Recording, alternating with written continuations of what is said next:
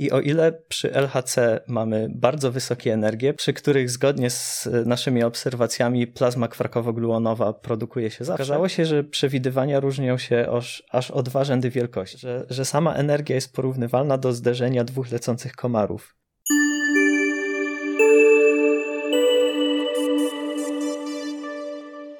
Skończyły się wakacje, więc wracamy do e, dalszych naszych e, odcinków Politechnicznego Podcastu i e, tym razem zawitał do nas Wojtek Bryliński z Wydziału Fizyki Politechniki Warszawskiej z projektem Badanie fluktuacji oraz produkcji hadronów w zderzeniach jonów w eksperymencie ENA61 SHINE, który był finansowany w ramach grantów badawczych i DUBU, czyli Inicjatywy Doskonałości Uczelni Badawczej.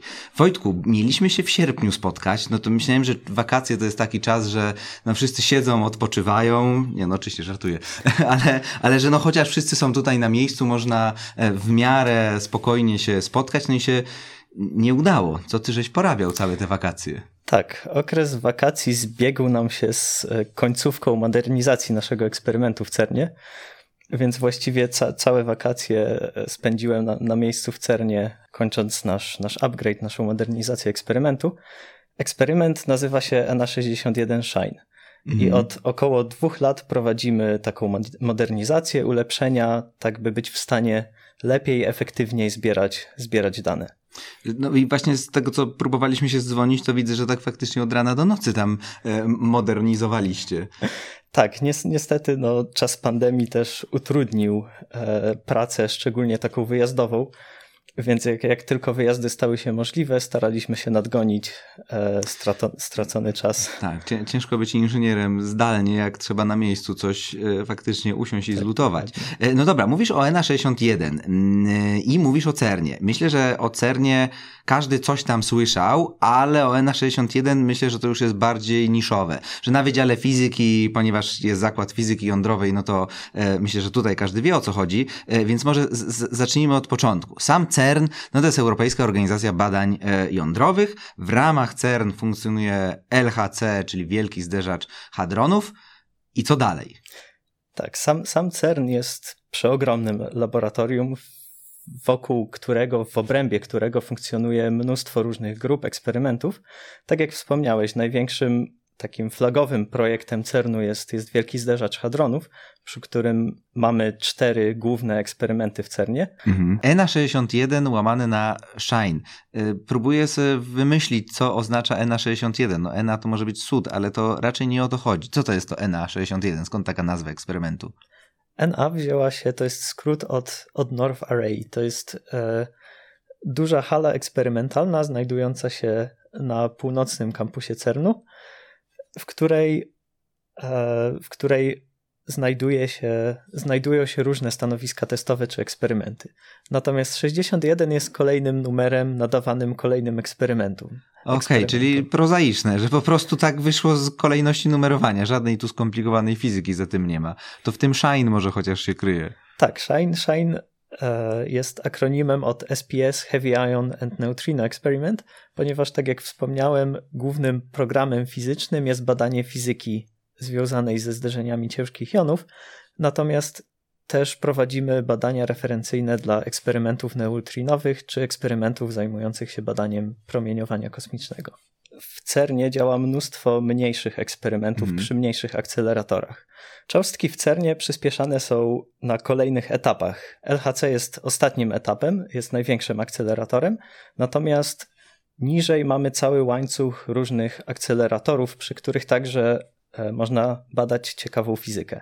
Mhm. Jednym z takich akceleratorów, który wstrzykuje wiązkę bezpośrednio do LHC, jest tak zwany SPS, Mhm. I przy SPS-ie też działają e, mniejsze eksperymenty. Jednym z tych eksperymentów jest właśnie eksperyment NA61 Shine.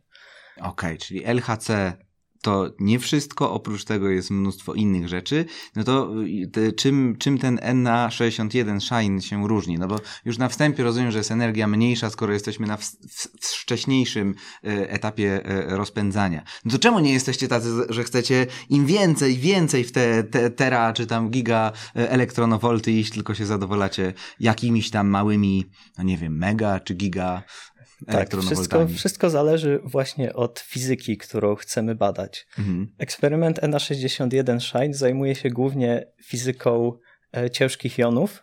Mhm. Mamy także program fizyczny związany z pomiarami referencyjnymi dla, dla eksperymentów neutrinowych oraz e, dla eksperymentów zajmujących się badaniem promieniowania kosmicznego. Natomiast na tym, co, nad czym skupia się nasza grupa z Politechniki Warszawskiej, jest właśnie fizyka ciężkich jonów. I o ile przy LHC mamy bardzo wysokie energie, przy których zgodnie z naszymi obserwacjami plazma kwarkowo-gluonowa produkuje się zawsze, o tyle mhm. przy niższych energiach jesteśmy w rejonie przejścia fazowego. I właśnie głównym celem eksperymentu ENA61 jest badanie przejścia, przejścia fazowego między plazmą kwakowo-gluonową a, a gazem hadronowym. Okej, okay. dla tych, którzy nie są y, inżynierami, fizykami jądrowymi, y, szybkie przypomnienie. Plazma kwarkowo-gluonowa. To co, co to jest za stan materii? Tak, może zacznijmy od od samego modelu standardowego. Y, no właśnie, który, no tak, to, to nawet, nawet to byłoby lepiej, Jesz, jeszcze taki krok wstecz zrobić. Który, który opisuje podstawową, podstawowe butulce materii mhm. i zgodnie z modelem standardowym takimi podstawowymi, podstawowymi niepodzielnymi cząstkami są na przykład kwarki. Mhm. Mamy trzy rodziny kwarków. Najlżejsze, kwark górny, górny i dolny budują masę, którą, którą obserwujemy – Następnie mamy drugą rodzinę, czyli kwark powabny i dziwny, oraz trzecią rodzinę najcięższych kwarków, to jest kwark prawdziwy i piękny. Z pierwszej rodziny mamy to wszystko, co widzimy, bo one budują protony i neutrony, tak? czyli łączą się w trójki, no i mamy tu proszę stół, mamy mikrofon, mamy siebie e, e, nawzajem. Mm, no ale to po co nam te następne rodziny? Gdzie, gdzie my z, z taką materię możemy obserwować? Tak, kwarki takie, kwarki cięższe możemy właśnie obserwować w zderzeniach, produkowane są w zderzeniach, które, które obserwujemy i rejestrujemy w CERN. Zgodnie z modelami Wielkiego Wybuchu, zaraz po Wielkim Wybuchu właśnie istniał taki stan plazmy kwarkowo-gluonowej, z którego potem w miarę stygnięcia tej plazmy wyprodukowała się materia, którą, którą możemy obserwować dziś. Tak więc, mhm. żeby zrozumieć skąd wzięła się ta materia, jak jest zbudowana na, na takim podstawowym poziomie, musimy się cofnąć próbować odtworzyć ten, ten właśnie stan plazmy kwarkowo-gluonowej. Okej, okay. tu sprawa jest bardzo fundamentalna, skąd się to wszystko wzięło. E, tak. Więc to jest ten moment, gdzie fizyka jądrowa się bardzo łączy z astrofizyką, e, no i z tym, co było na początku. Okej. Okay. E, natomiast no właśnie e, tutaj pojawiają się nam te, e, te, te, różne pozostałe kwarki, w tym, w tym te dziwne, e, które dosłownie tak się nazywają, dziwne kwarki i powabne i tak dalej.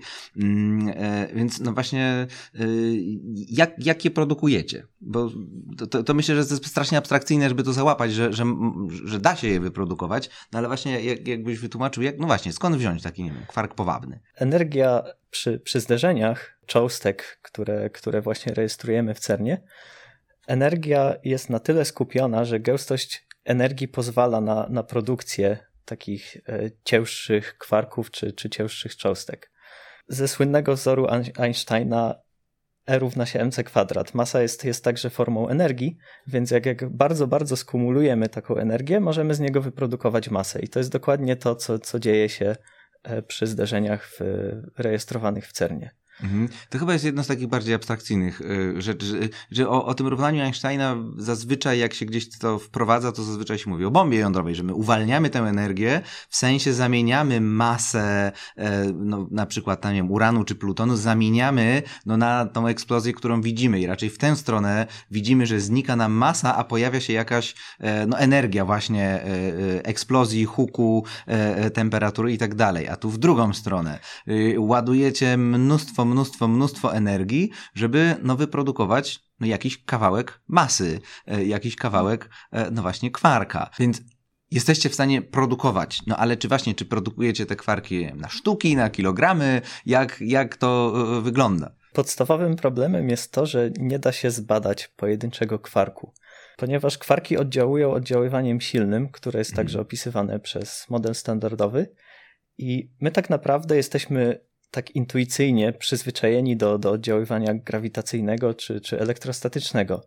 Więc dla nas intuicyjnym wydaje się, że jak oddzielamy mhm. dwa oddziałujące obiekty, to ta siła oddziaływania maleje. Z oddziaływaniem silnym jest, jest trochę inaczej, ponieważ tam oddalając od siebie dwa obiekty, siła oddziaływania rośnie. Mhm. I w pewnym momencie energia, którą musielibyśmy zgromadzić na, na rozseparowanie dwóch kwarków, staje się na tyle duża, że starcza na produkcję kolejnej pary kwark-antykwark. Tak więc zamiast dwóch rozdzielonych kwarków skończylibyśmy z dwiema kolejnymi z dwiema parami. parami. E, no okej, okay. czyli nie jesteśmy w stanie wyprodukować, znaczy zbadać jednej sztuki, no to jak e, badać je no tak w ogóle? Tak, wtedy takim pomysłem jest ściśnięcie, jak największe mhm. ściśnięcie materii, ponieważ wtedy oddziaływanie silne staje się, e, staje się pomijalnie małe. I możemy wtedy traktować kwarki jako, jako cząstki, cząstki swobodne. Mhm. I tym jest właśnie plazma kwarkowo-gluonowa.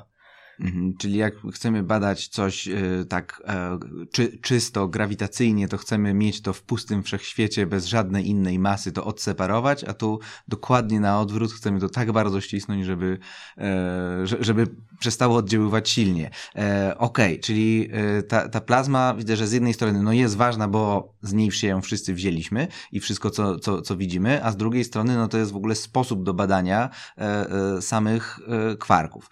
Czy wy się skupiacie na którychś szczególnych kwarkach, czy już generalnie na całej tej plaźmie?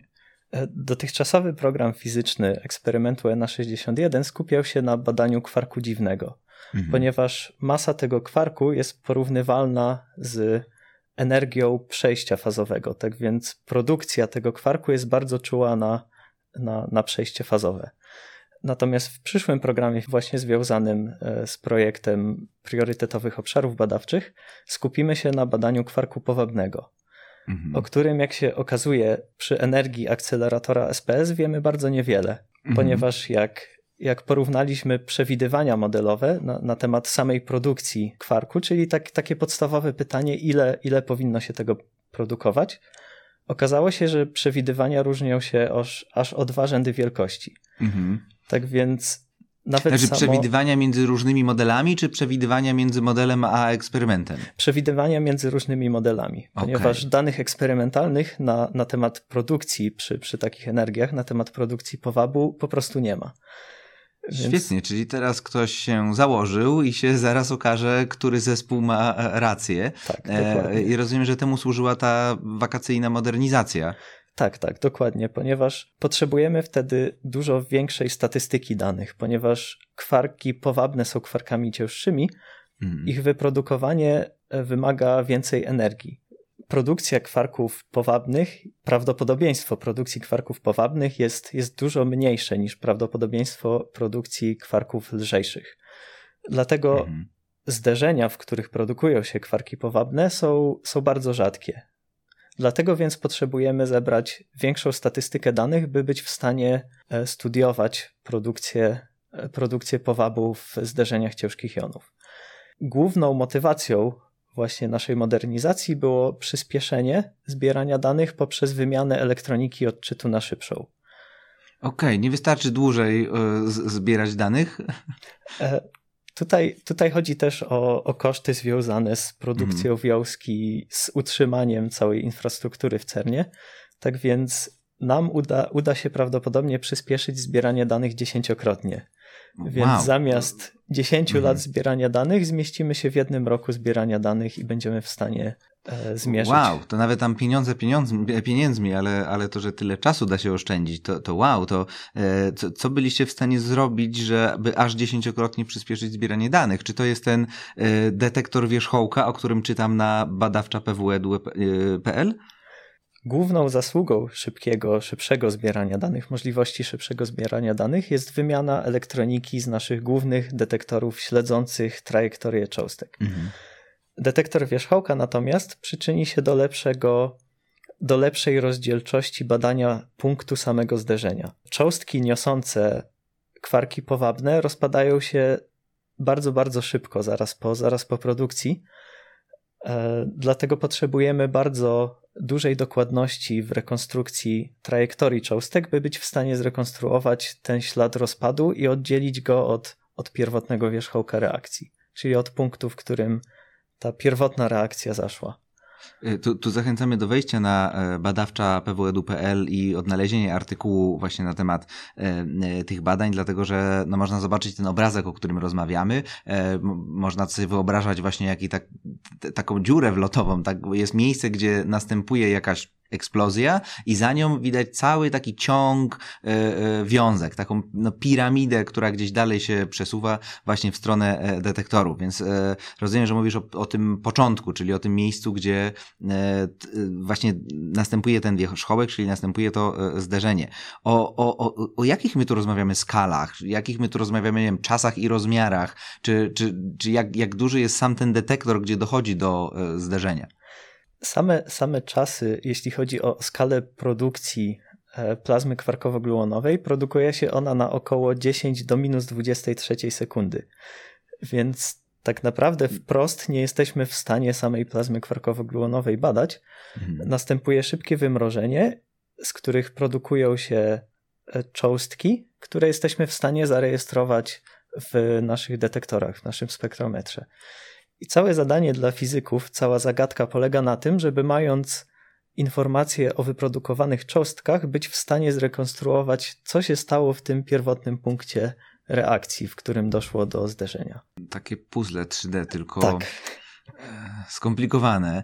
Okej, okay, ale jeśli mamy y, samo to miejsce zderzenia. Czy to jest tak jak w LHC, tak, że mamy dwie przeciwbieżne związki, które się przecinają i y, zderzają? Sam eksperyment ENA61 Shine jest tak zwanym eksperymentem stacjonarnej tarczy. Czyli mamy rozpędzoną wiązkę, która uderza w tarczę, w mhm. nieruchomą tarczę, i z tej, w tej tarczy dochodzi do reakcji, i ze względu na, na zasadę zachowania pędu, cząstki produkują się głównie do przodu. Tak mm. więc kształt eksperymentu jest także zupełnie inny niż tych eksperymentów przy LHC. No tak, bo te e, e, atlasy, chociaż te atlas myślę, że Alice to są takie najbardziej znane e, obrazki, jak, jak widać ten pierścień, który otacza, olbrzymi pierścień otaczający dwie maleńkie rurki, czyli ponieważ zderzają się przeciwbieżnie, no to wszystko się rozlatuje dookoła. A, a tu, no jasne, no możecie za punktem zderzenia ustawić detektory, ale czy one też są aż takie spektakularne, że to tam trzy piętra budynku, czy są takie no, normalniejszy. E, nasz eksperyment należy do jednego z większych spośród mhm. tych mniejszych eksperymentów e, w CERNie. Tak więc sam eksperyment jest, jest bardzo spektakularny. Jest tak, że znajduje się na dwóch kondygnacjach. To, to jest niesamowite, że wykorzystując tak ogromną aparaturę, staramy się badać coś tak tak bardzo małego. Okej, okay, ale czyli to też jest taki. To nie jest tak, że są mniejsze energie, więc to jest taki po prostu des desktopowa taka maszyna, którą sobie stawiamy. To też jest taki. Tak, to jest. E, tak no, ale nie czteropiętrowy, ale, dwu, e, ale dwupiętrowy. No okej, okay, no to e, patrząc na ten mm, do, dotychczasowy rozwój, wcześniej zdarzaliście właśnie ciężkie iony, więc patrząc na te obrazki z poprzednich badań, właśnie widzę, że tą wiązką i tarczą były właśnie na przykład ołów i ołów ołów, albo że był ksenon i e, lantan. E, I pojawiają się tu e, takie liczby 150 GeV. Co, jak tą jednostkę energii rozumieć, no jeśli nie jest się fizykiem jądrowym?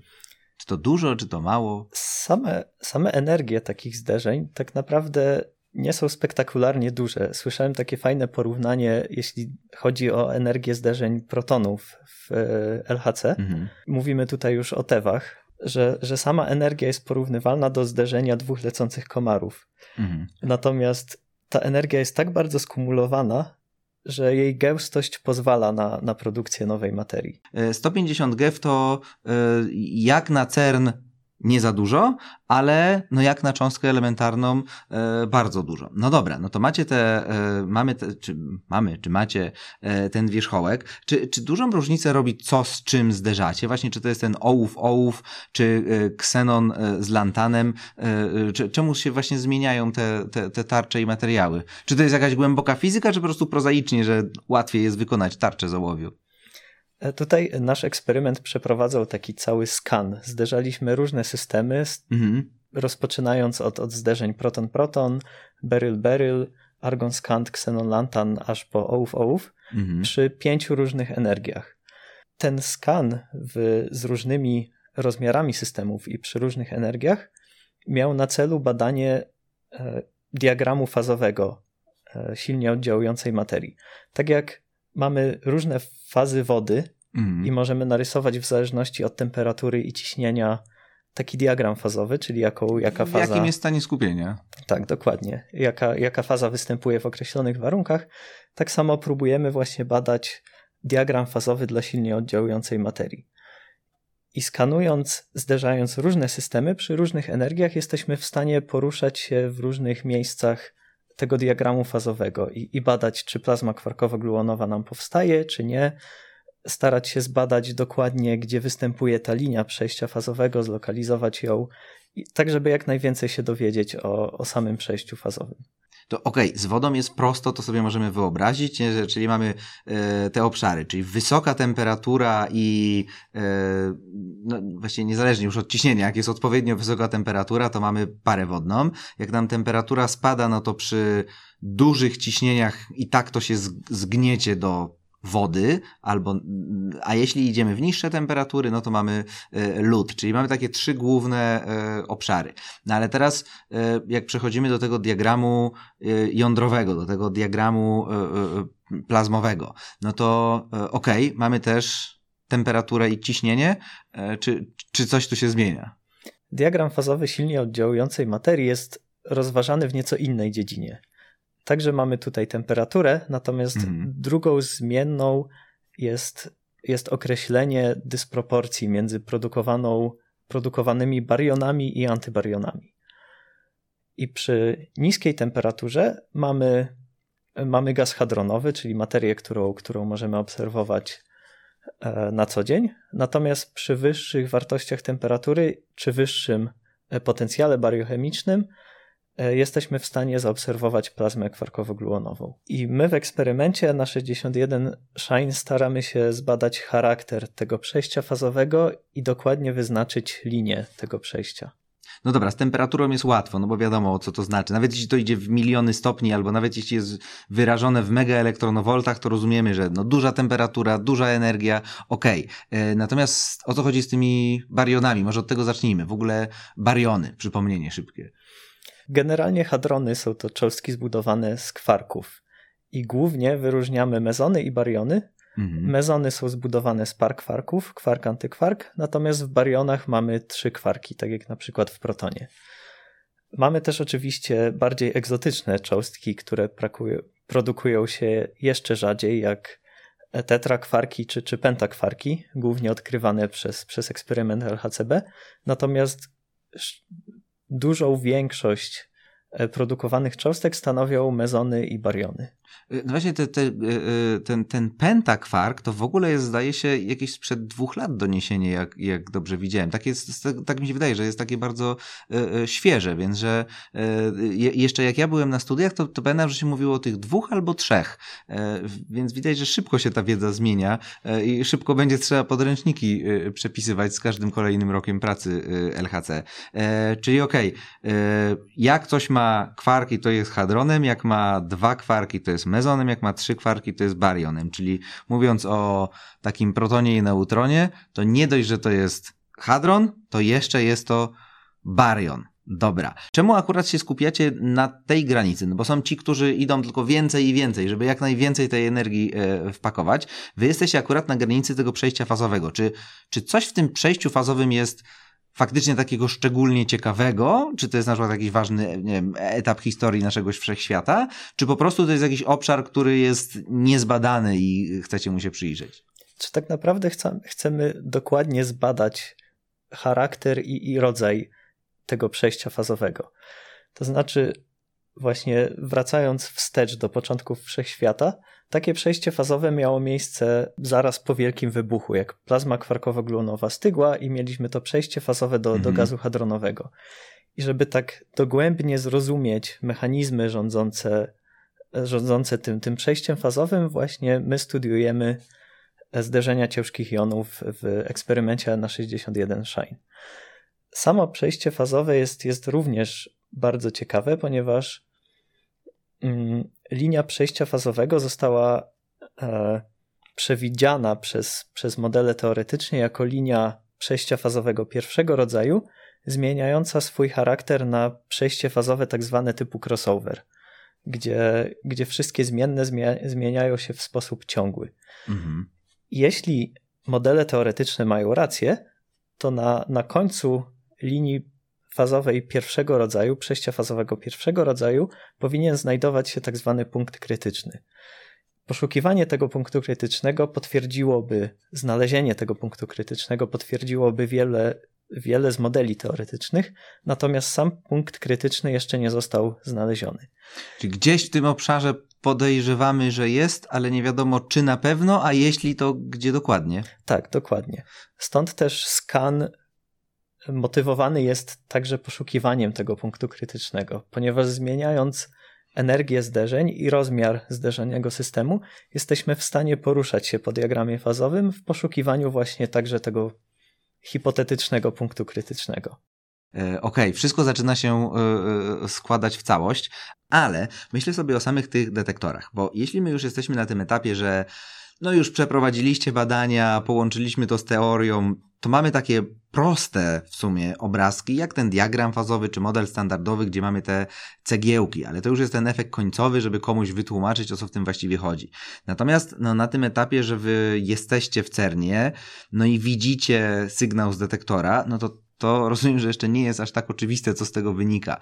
Więc mam takie podwójne pytanie. Więc jedna rzecz, co, co to właściwie są za detektory, bo, bo tak mówimy bardzo ogólnie, no że jest detektor, no ale, ale co to jest? No bo raczej to nie jest prosty Geiger-Miller, który jest tam włożony, więc e, tak bardziej technicznie, e, co to są za detektory? No i właśnie druga rzecz, co, co, co w związku z tym w tych detektorach tak naprawdę widać? Zwykle układy detekcyjne eksperymentów, tych skomplikowanych eksperymentów w CERNie są ogromne, tak jak wspomnieliśmy wcześniej, potrafią sięgać 4-5 pięter. Mhm. E, nasz układ detekcyjny w eksperymencie NA61 Shine e, składa się z, głównie z detektorów gazowych. Są to ogromne komory projekcji czasowej, czyli tak zwane TPC. Mhm. E, głównie taki detektor składa się z, z dużej objętości odpowiedniej mieszanki gazowej, otoczonej tak, taką klatką, która gwarantuje jednorodne pole elektryczne wzdłuż całej objętości detektora. I teraz, jak taka cząstka jonizująca przeleci przez gaz, to zaczyna zostawiać swobodne elektrony z aktów jonizacji. Mhm. Te elektrony zaczynają dryfować w polu elektrycznym do naszej, e, do, do części odczytowej, gdzie, gdzie możemy, możemy wzmocnić sygnał z pojedynczych detektorów i zarejestrować w naszej elektronice odczytu.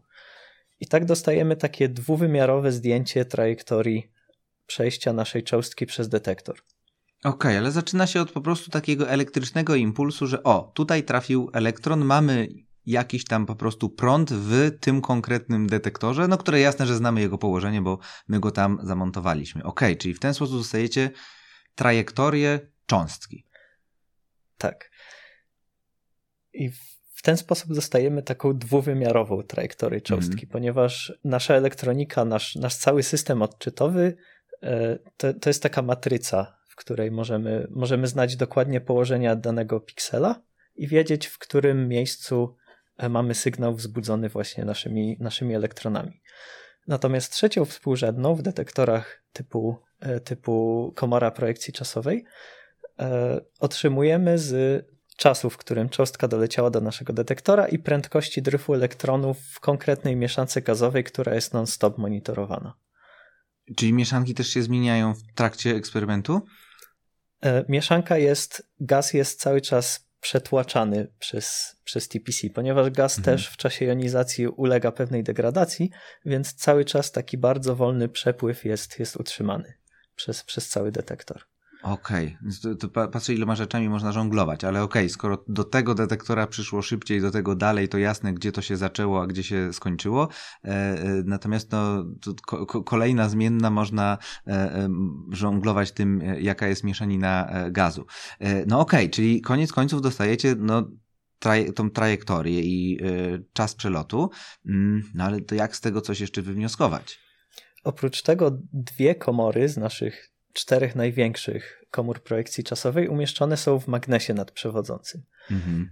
Cząstki naładowane przechodząc przez pole magnetyczne ulegają zakrzywieniu. Promień zakrzywienia e, trajektorii naładowanej cząstki e, zależy od odpędu, odpędu takiej cząstki, więc e, mając promień zakrzywienia możemy wywnioskować, możemy zdobyć informację o pędzie danej cząstki. Także mając samą trajektorię i czas przelotu, możemy obliczyć prędkość danej cząstki. A mhm. mając pęd i prędkość, jesteśmy w stanie e, obliczyć masę, czyli zidentyfikować, dokładnie zidentyfikować typ wyprodukowanej cząstki.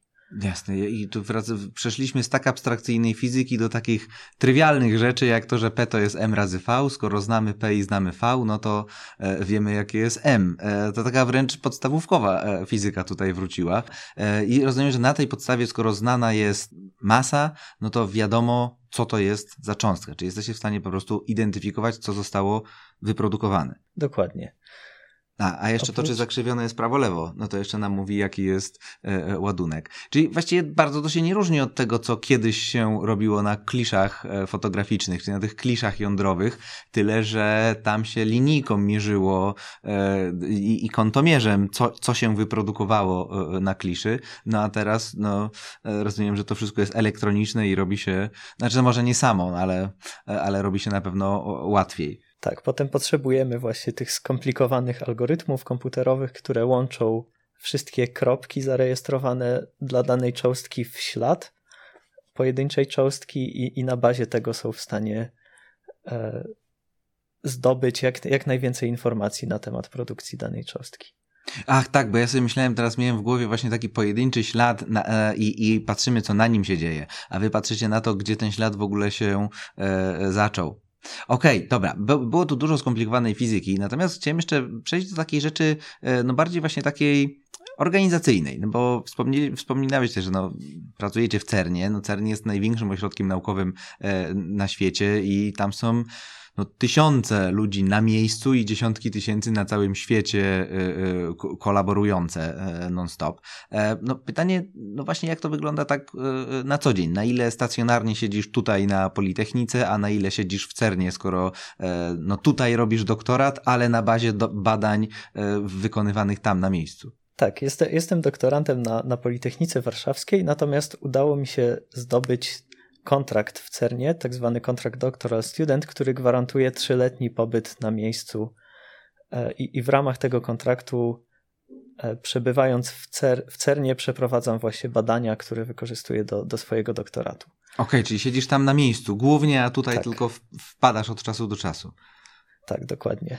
Okej, okay, czy, czy to jest taka e, typowa ścieżka dla fizyka jądrowego?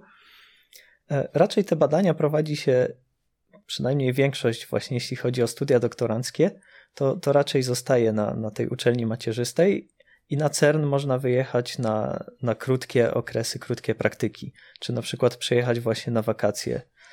Mhm. I CERN, CERN daje możliwość właśnie takich, e, także takich krótkich pobytów, tak, tak by też mieć okazję popracować trochę ze sprzętem. Nie, nie tylko nad analizą danych, bo tak naprawdę analizę danych można robić zewsząd. Bo, offline. Tak, tak, offline. Jest, jest to głównie praca, zda, praca zdalna, natomiast praca ze sprzętem już wymaga obecności w CERNie. Okej, okay, a jeszcze mowa jest o tym właśnie, że tam są no właśnie te tysiące, tysiące, tysiące ludzi, no ale koniec końców jesteście podzieleni na e, zespoły, więc, e, a koniec końców, no ktoś siedzi przy komputerze i stuka w te klawisze i się zastanawiam nad przejściem między tą skalą, e, jakby tak właśnie na co dzień, jak często sam siedzisz tam, nie wiem, z lutownicą albo z komputerem, a jak często faktycznie jest to praca w zespole, nie wiem, dwu, pięcio, pięćdziesięcio osobowym, jak to tak na co dzień wygląda? Teraz akurat jak, jak kończymy modernizację, zorganizowane jest to w ramach takich okresów testowych. Mhm. To znaczy, mamy taki dwutygodniowy czy, czy miesięczny okres, podczas którego przyjeżdża jak najwięcej osób, jak najwięcej ekspertów i szychterów do, do CERN-u i staramy się zrobić wtedy jak najwięcej, e, jeśli chodzi o, o hardware i, i o instalację właśnie tej, tej nowej elektroniki chociażby. Natomiast na co dzień e, moja grupa w CERNie jest, jest dosyć mała, więc, więc głównie, głównie na co dzień pracuję samemu. Okay, dobra, to jeszcze pytanie, a jak ty się tam w sumie wziąłeś? No bo faktycznie ten zakład fizyki jądrowej na Politechnice jest y, y, całkiem, całkiem duży, ale chyba jednak więcej osób to y, siedzi tutaj na miejscu. No ale właśnie, czy łatwo jest zostać takim fizykiem jądrowym? Pierwszy raz kontakt z CERNem miałem podczas studiów inżynierskich gdzie po prostu po wykładzie porozmawialiśmy, jak, jak wygląda taka praca takiego naukowca na, na Politechnice Warszawskiej i dostaliśmy wtedy zaproszenie na spotkanie grupy na, na Politechnice zajmującej się fizyką zderzeń ciężkich jonów. Po spotkaniu grupy mieliśmy przyjemność rozmowy z, z różnymi osobami i tak wyraziliśmy chęć wyjazdu do CERNu. Okazało się, że taki wyjazd był możliwy w ramach naszych praktyk wakacyjnych i tak udało się złapać pierwszy kontakt, kontakt z CERNem. Potem, po przejściu na, na studia magisterskie, znalazłem możliwość wyjazdu na, na kontrakty gwarantowane już przez sam CERN. I takim kontraktem jest właśnie kontrakt Doctoral Student, który, na którym jestem i dzięki któremu mogę przebywać w CERNie przez, przez 3 lata prowadząc badania. Nie wiem, czy tutaj y, y, miałeś przyjemność słuchać poprzednich y, naszych rozmów, ale to właśnie bardzo często wychodzi, że e, jak się myśli o takiej wielkiej, skomplikowanej współpracy międzynarodowej, e, to, to jak ktoś tego nie robi, to to się wydaje jakieś strasznie trudne, a, a właściwie wszyscy rozmówcy mówią z grubsza to samo. No tak poszliśmy, zagadaliśmy, albo no właśnie napisaliśmy maile, odpisali, no i, no i zaczęliśmy międzynarodowy projekt i tak dalej, i tak dalej. E, więc, więc wszystkim, którzy jeszcze szukają tego pomysłu na współpracę, e, albo, albo studentom, którzy marzą o takiej karierze, no tak, no właśnie chyba polecamy, no po prostu warto pójść i zagadać, a nie siedzieć biernie w ostatnim E, w ostatnim rzędzie. E, no to Wojtku, no pozostaje mi życzyć skończenia tej e, modernizacji i owocnych wyników, no i liczymy na to, że się w końcu dowiemy, jak to było z tym przejściem fazowym z początku wszechświata. Dziękuję bardzo za rozmowę i do usłyszenia w następnym odcinku naszego podcastu.